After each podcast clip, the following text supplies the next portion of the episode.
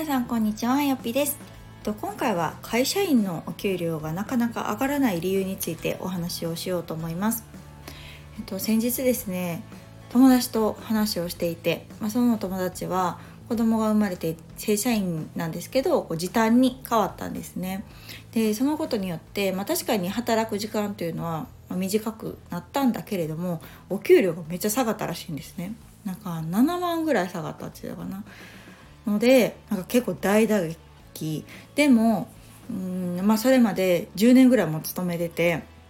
かなりこう会社にも貢献してきてるしもちろんその仕事自体のスキルも高くなってきて、まあ、すごくこう優秀な人材だと思うんですね話を聞いてる限り。でも、うん、今はまあ仕方ないんだけどその新入社員の子よりお給料は少ないっていう、まあ、事態になっていて、まあ、それがちょっとモヤモヤしてるっていう話だったんですね。でなかなかこう新入社員で、まあ、その人がね1年目で入社した時と今と、まあ、10年経ってもそんな言うほどお給料も変わらんと。うん、でここに来てさらに時短でお給料減ってなってくるとなんかこうモチベーションがねなかなかこう維持できひんっていう話をしててああめっちゃわかるわっていうかまあそらそうやろなっていうようなあの感想を抱きました。でまあそこにおいてですねやっぱりこう会社員のお給料問題っていうのはどうしてもこう、うん、上がりにくいっていうところはあると思うんですね。で、まあ、そこは何でかっていうのを私も当時は全然考えれなかったんですけど今こう自分がフリーランスになって仕事をしてみて思うのは、まあ、そこが何でかなって思うとねやっぱりこう求人を出して募集するっていう時点で人採用じゃないんですよね。条件ありきま、この条件に当てはまる人この条件でイエスと言ってくれる人であればまあ変な言い方をすると誰でもいいわけですよね。もちろん選びますけど。でもその入り口としてこのうちの条件会社が提示する条件にイエスな人を来ます。でその中からいいと思う人を会社が選ぶっていう、まあ、スタイル。だからもうそれはそうですよね。というかもう上がらないですよねっていう話で。そもそもやっぱりその入り口からして会社は決まってる。もう大体人件費としてどれぐらい。でこの職種でこういう働き方をしてる人にこれぐらいのお給料でっていうのがもう決まってるから。その人がまあたとえねめちゃくちゃ優秀で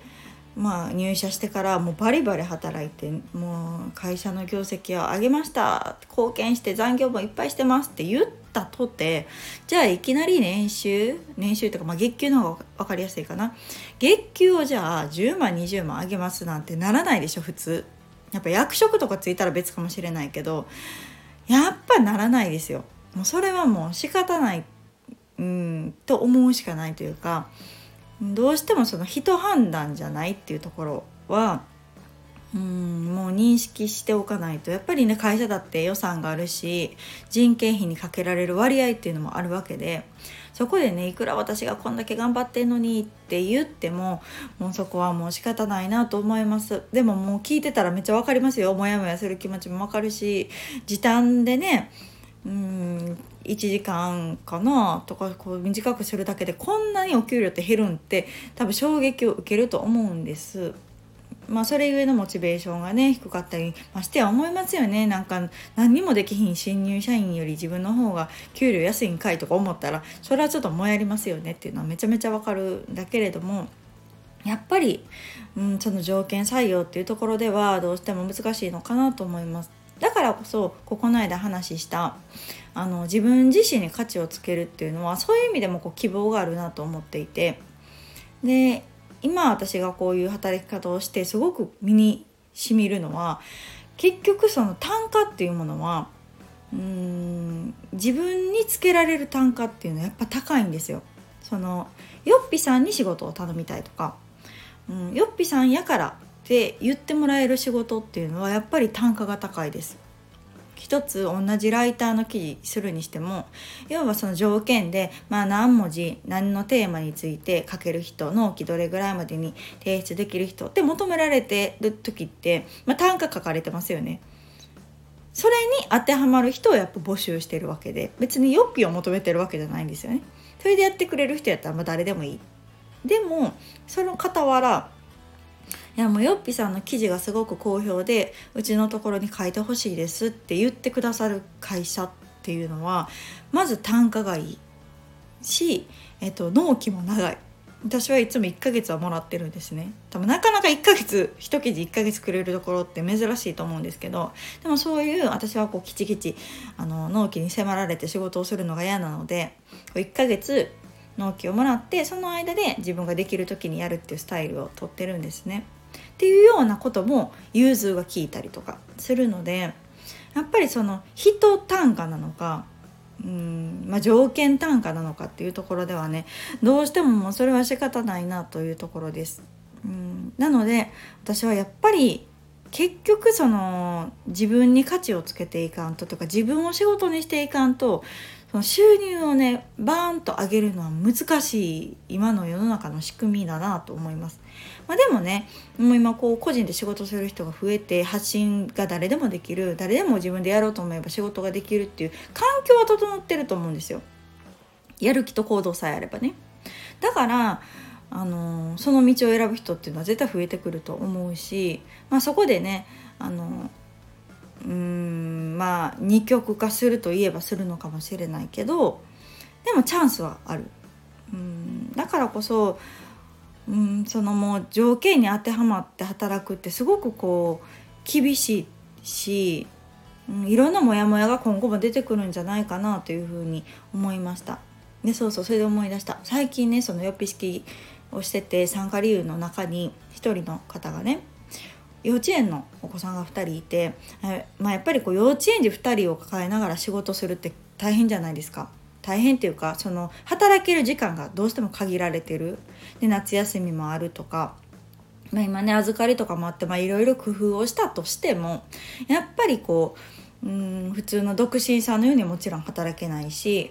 ママでもフルタイムみたいに働けない保育園に行ってる子よりも厳しいかもしれない、まあ、そういう中で採用する側に立った時にねやっぱりそら働いてくれる人融通聞いてくれる人にそら雇いたいですよ。同じ条件でこちらが提示した条件で1人は私頑張ります。いつでも行けます。残業もできます。休日出勤も何やったら OK みたいな人と子供が幼稚園の子が2人いて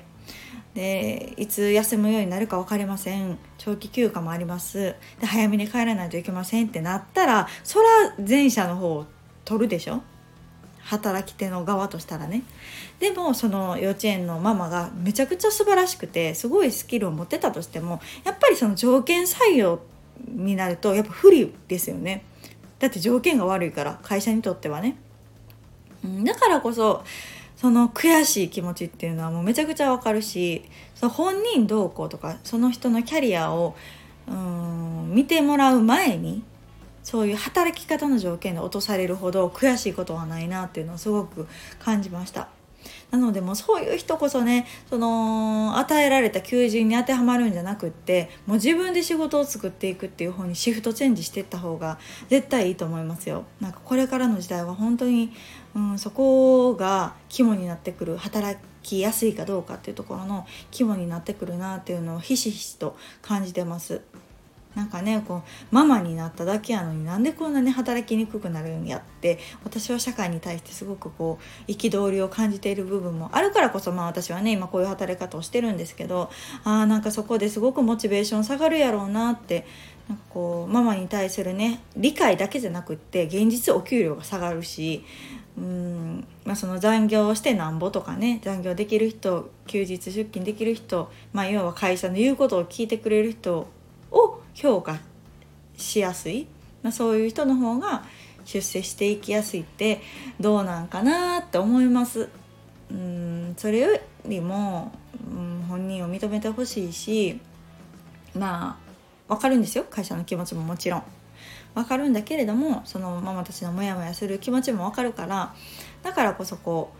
うね会社が悪い社会が悪いっていうだけじゃなくってやっぱもうそこはもう割り切ってというかじゃあ自分に合った道を探そう、自分を評価してくれるような働き方をしようとか、まあ、それなりのねもちろん努力とかはしないといけないけどある意味こうシフトチェンジをすることによってああなんや別に働き方ってそれだけじゃなかったんやって可能性たくさんあるし選択肢だってあったんや私はこれを選んでよかったとかねあの時不採用いっぱいされてよかったってもしかしたら思えるかもしれないしなんかそういう風なうん自分の今ある状況だったりとか